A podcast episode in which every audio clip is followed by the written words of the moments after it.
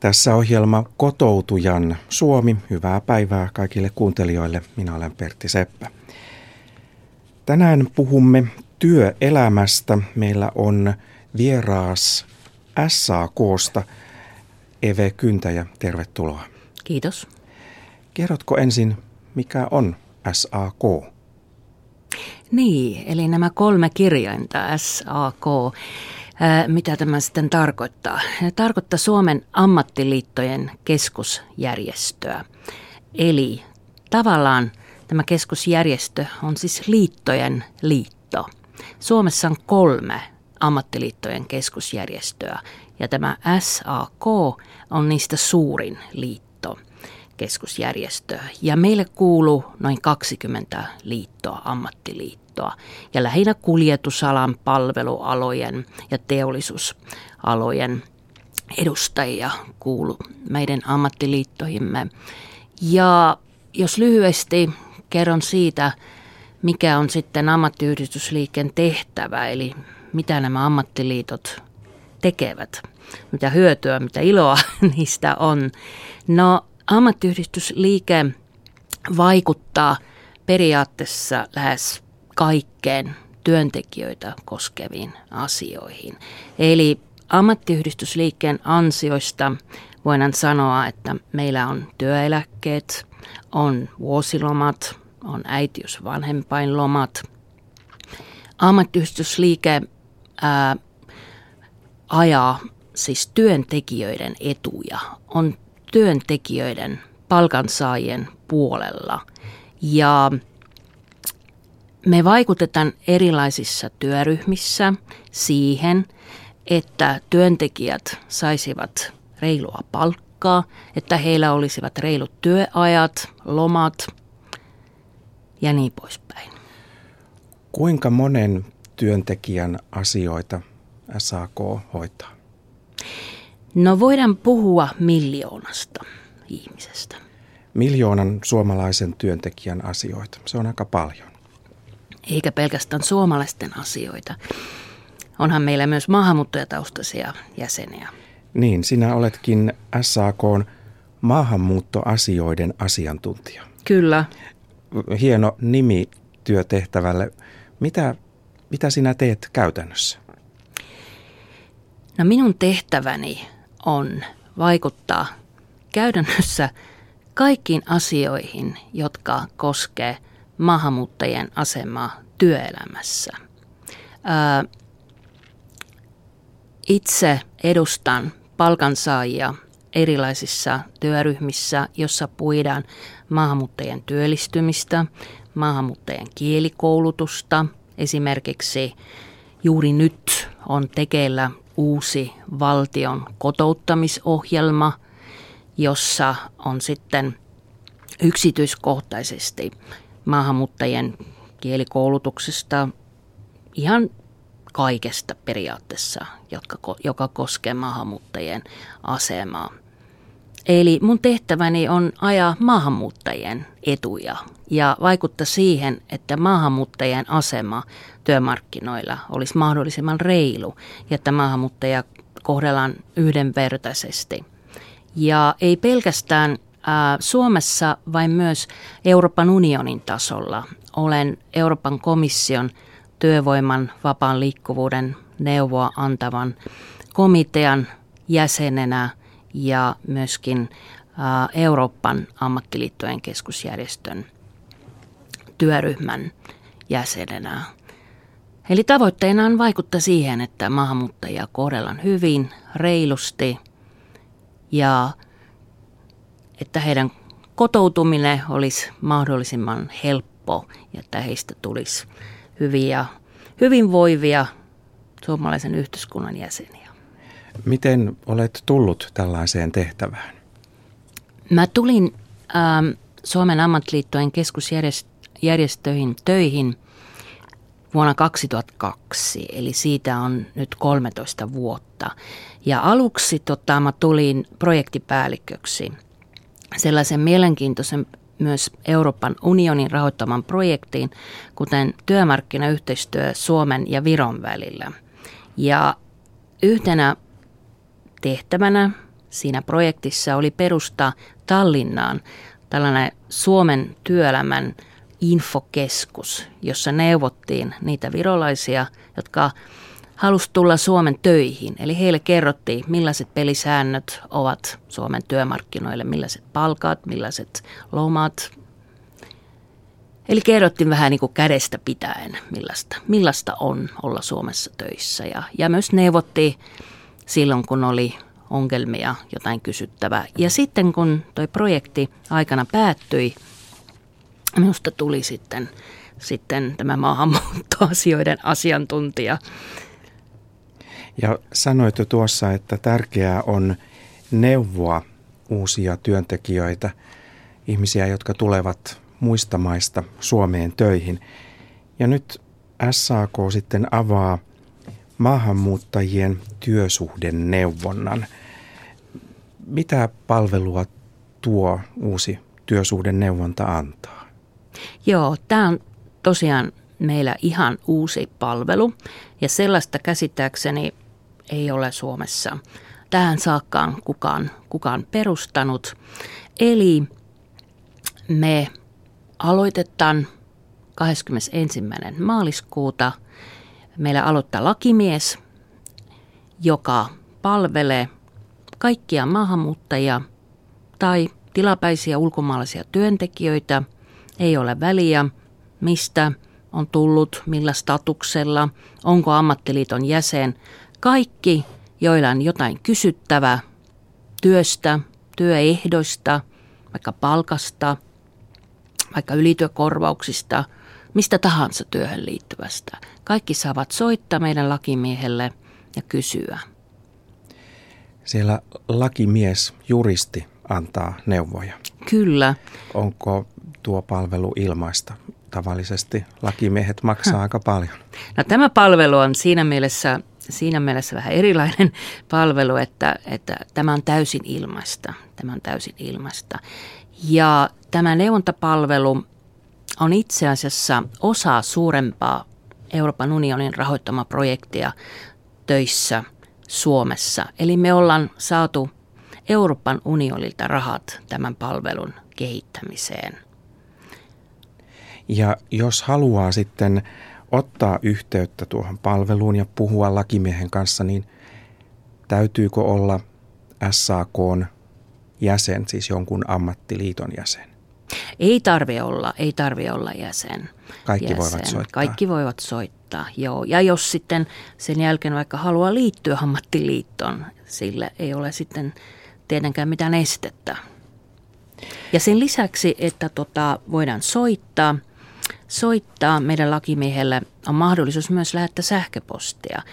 Myöskin ää, netissä kysyä sitten, kysyä sitten neuvoa ja lakimies sitten, sitten vastaa, vastaa, kun on selvittänyt nämä asiat. Ja sen verran vielä voisin, voisin lisätä, että tämän työsuhdeneuvonnan lisäksi ää, tähän meidän neuvontapalveluun kuuluu myös se, että me koulutetaan meidän ammattiliittojen, koska ammattiliitossa välttämättä ei tiedetä kovin paljon maahanmuuttajien liitty, maa, esimerkiksi näistä maahanmuuttajaongelmista, millaisia kysymyksiä maahanmuuttajilla saattaa olla. Ja neuvotaan, koulutetaan luottamusmiehiä näissä maahanmuuttaja-asioissa. Ja sen lisäksi tehdään yhteistyötä maahanmuuttajajärjestöjen kanssa. Eli käydään sitten näissä järjestöissä kertomassa Suomen työelämän pelisäännöstä – ja vastataan, vastataan sitten, sitten kysymyksiin. Jos joku haluaa ottaa yhteyttä neuvontapalveluun, niin täytyykö osata suomea tosi hyvin vai voiko soittaa vaikka suomen kieli on vielä oppimisvaiheessa, ei vielä oikein kunnolla suju? Ilman muuta, ilman muuta ja ei, ei tarvitse olla, olla tosiaan, tosiaan huolissa ja voi soittaa myös englanniksi englanniksi ilman muuta. Ja sen lisäksi äh, meillä on tällainen mahdollisuus vielä tavata kasvotusten face to face tämä lakimies. Kun aikaisemmin kerron, että me ollaan osana tätä töissä Suomessa projektia. Yhtenä partnerina on myös Helsingin kaupunkin virkainfo. Siellä on vieraskielisiä neuvojia, jotka ovat perehtyneet sitten ää, aika laajasti vaikka verotuksen, sosiaaliturvan, asumisen. Ja on mahdollisuus sitten järjestää tällaisia yhteisiä esimerkiksi kyselytunteja, neuvontaa, että meidän lakimies sitten päivystää osittain Helsingin kaupunkin talolla yhdessä vieraskielisten neuvojien kanssa. Että tätä tullaan sitten kehittämään yhdessä Helsingin kaupunkin kanssa. SAK on ollut, tai sinä olet ollut mukana tässä Puhu selkokieltä kampanjassa myös. Onko sinun mielestä tärkeää sitten, että yritetään puhua sellaista suomea, että myös maahanmuuttajat ymmärtää? No, tämä on erittäin, erittäin tärkeää.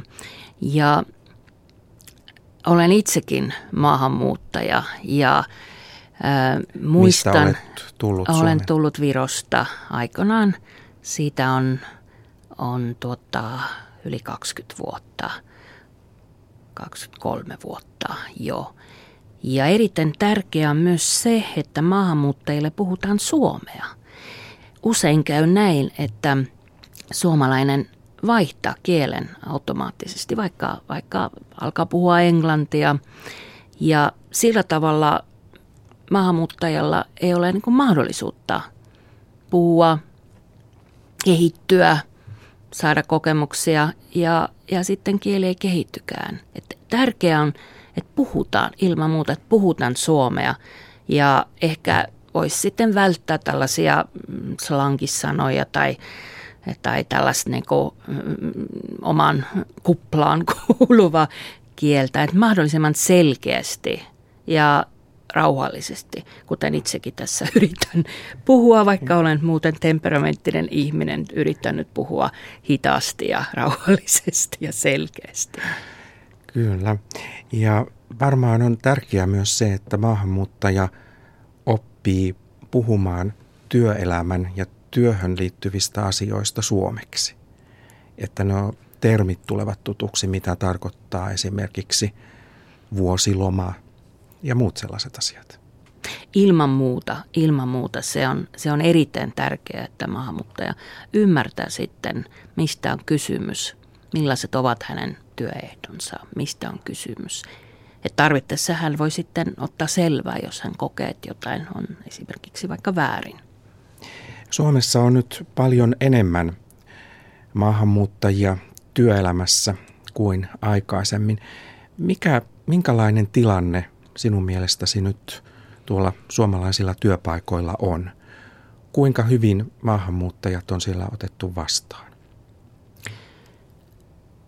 No, tilanne tällä hetkellä tai on aika vaikea, tai se on ollut jo vuosia vaikea kun työttömyystilastot ovat mitä ovat.